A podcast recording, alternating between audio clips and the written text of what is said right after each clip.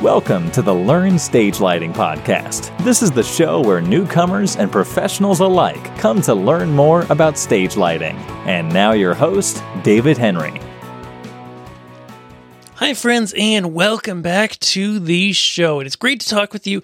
Uh, great to have you here on this episode of the show, which, you know, it's just funny as we get into this to talk about episode number. So, a while ago, um, I feel like I heard somewhere that iTunes was kind of discouraging, or Apple Podcasts, as it's now called, was kind of discouraging episode numbers. Um, you know, that was kind of, they don't want you to do that anymore. Um, and then I later heard that, you know, okay, no, you can use episode numbers. That's cool. Um, you know, that's absolutely fine. Okay. Um, and but I never went back to it. And so, you know, here I am on my spreadsheet where I at the start of the year I actually planned out everything late last year actually for the year, at least roughly. Things have changed at times, um, but roughly planned out, and I had episode numbers for everything. And so here I sit, uh, episode 132 on my list.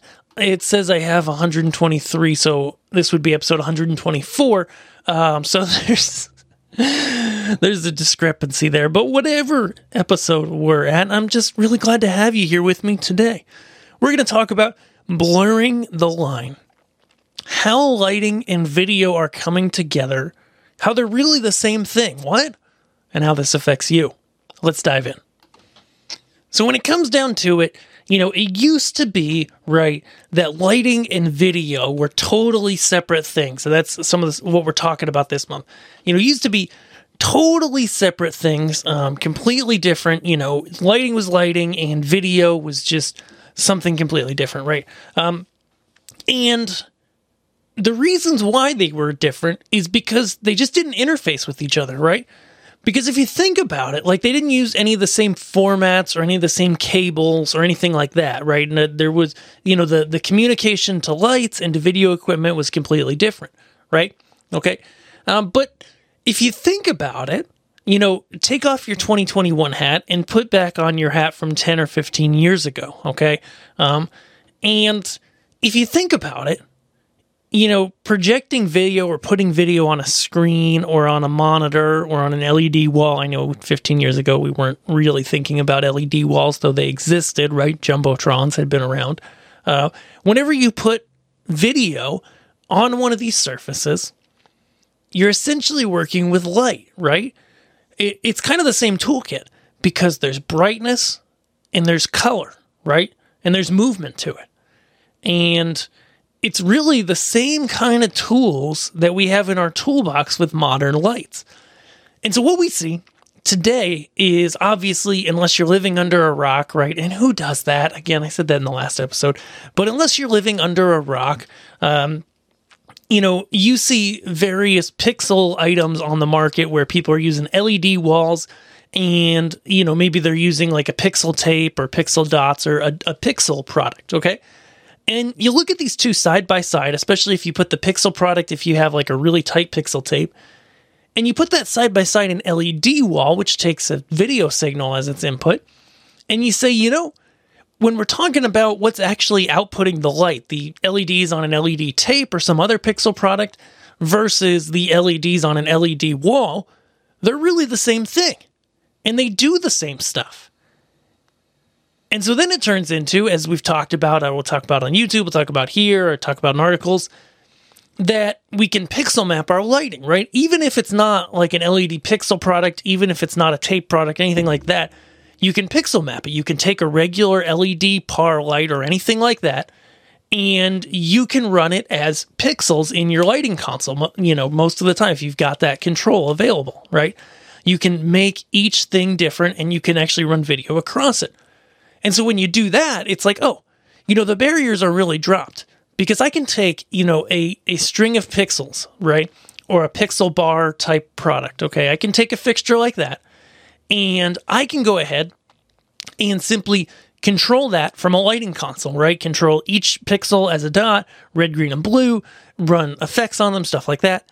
I can take that same unit and I can go ahead and put it into a media server program that does pixels like Resolume or MadMapper or whatever. Okay. And I put it in this this program that is a media server that does pixels. And now I'm playing a video file on it. And if I try hard enough, I can get the same effects out of the same light with two different types of signal. One being that video signal, um, and one being, you know, a lighting type command and signal. Uh, and, and, so what you come to realize is that, uh, you know, things are less different and more the same than you might think. And as we move together, you know, I, have even seen this in concerts and things, um, that, you know, the term visual designer is becoming more and more common, okay, in the world of, of live production, because when it comes to the design aspect, there's really not a a difference between working with video and lighting. I mean, there are differences, but they're meshing together so much these days and will continue to do so that the line between them is no longer a line, it's actually completely blurred, right? And so, how does this affect you? Well, if it's not obvious already by this point in the podcast, um, how it affects you is that if you're working with lighting, there's going to be a point in time, whether you're a hobbyist in the church, lighting for a band, lighting for DJs, whatever you light for, there's going to be a point where you go ahead and you're going to need to manage some visuals along with your lighting, or it makes sense to do so, or whoever your client is, whoever you're you're working for, um, it, you know, needs you to do that kind of stuff. Okay, um, there's going to be a point where that is going to happen. Okay, um, on the other hand, um, you know, maybe you're a video person. There's going to be a point where you're given some pixel mapped bars, you know, some pixel strips or something like that, and asked to integrate them into your video setup. So the line is completely blurred, and you know, there's no better time to start learning about this stuff than now. Because ultimately, as we go into the future, and especially as control, as the consoles and software we're using become more meshed between lighting and video. Like right now, as I'm recording this, Onyx is about to put out uh, their next release of their software. It's been in beta for some time, and it's it's public. You can check it out if it's not out yet by the time this podcast goes live, but it better be because um, I'm recording this about a month ahead of time. I've got a busy season ahead, and um, and in their new version, their pixel mapper is greatly improved over where it was previously before, and now it's it's really blurring that line between what is lighting and what is video. And I got to tell you, unless you know, not, not never mind that. Um, unless you know you feel like you're a lighting person who can't do video, or you're a video person who can't do lighting, who cares, right? It's all visuals. It's all visuals, and ultimately. The cool thing about this, in fact, I was just playing around in Onyx this morning with, with some of their generators and really working with some stuff. And what I found and what I realized and what I've talked about here, and I knew this before, but I, you know, the more I use it, the more I know it, is that when I'm working with video inside of the lighting console, if I have a lot of dense fixtures, it's going to be easier to create impressive looking stuff if I run video content on it than if I learn use lighting. And so the cool thing about having more tools in your toolbox, about lighting and video coming together, and using the same type of signal for some applications is that sometimes you can you you use the tool well you always want to use the tool that's going to make your life easier. Sometimes that might be the video tool. Sometimes it might be the lighting tool right?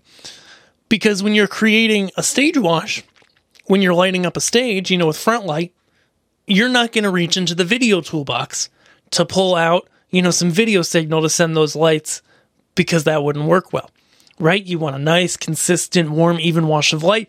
You're going to use something that's not a fixture that does video well. Okay. Um, now, some could argue, like, for example, there's one fixture in the film industry, the Sky Panel by Arri, very popular fixture, um, ARRI Sky Panel. Um, and these guys, um, the sky panels are pixel mappable, but it's still a very soft light, and that's not for when you're washing people as much. Though with like fire effects and stuff, it looks pretty darn cool. But it's more for when you're washing scenery and things like that. But I digress.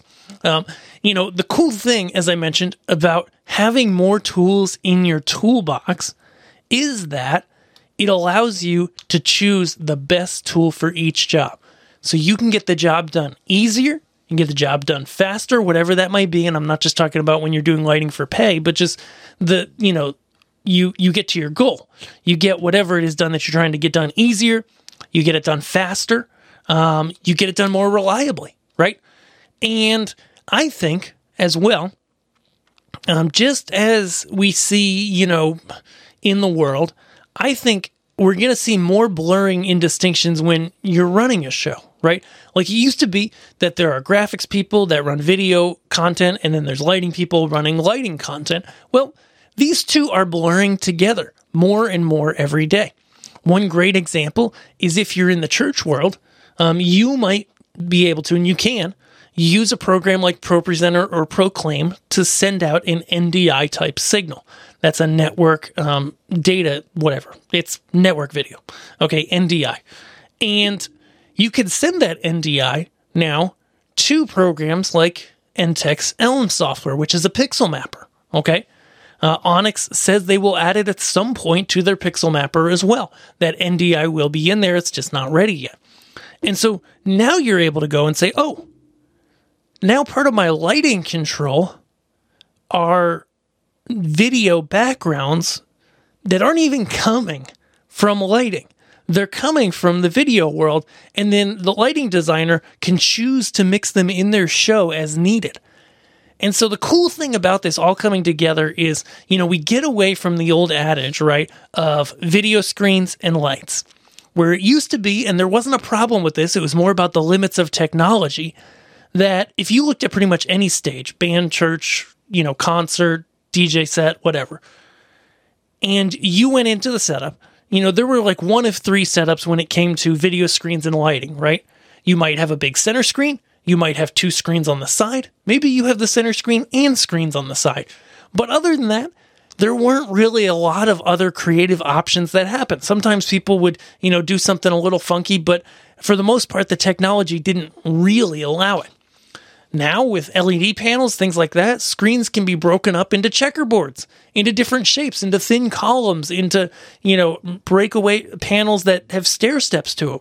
They're, the, the options are endless. So, as the physical media of lighting and video start to come together and continue to integrate more and more, you know, just visually, right? Like there's sometimes people do like a checkerboard layout of LED wall, and then in the holes where there aren't LED wall panels, they put lighting fixtures. Okay. And so we've already seen, you know, the technology's there, right? The ability to bring these two things together are already there. And so now what it looks like is that um, what you really need to do is is think about okay the control side how do we integrate better with lighting and video because ultimately that's going to make things more in sync make things look even better than before okay and that's the challenge as i mentioned you know programs like onyx programs like um, Enttec's elm really help bridge that gap you know when it comes to the intermediate or entry level we're not really there yet okay um, because it's like anything, you know, the technology is going to hit the pro level first, and then it's going to come down from there, right? Um, and it's just not there, but it's exciting.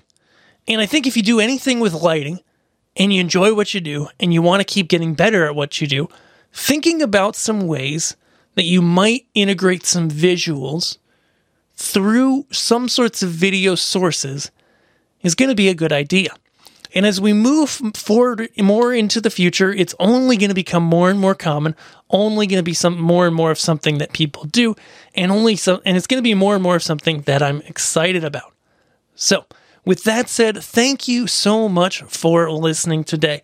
I really appreciate your le- your readership, and if you haven't already, head over to iTunes, Spotify, Google, wherever in the world you listen to this, and give us a review. Let me know what you think of the show, what you think of the new shorter um, format. But I'm actually podcasting, and uh, you know I'm not I'm not. Uh, before I was just way off.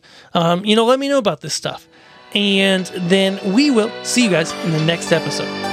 Thanks.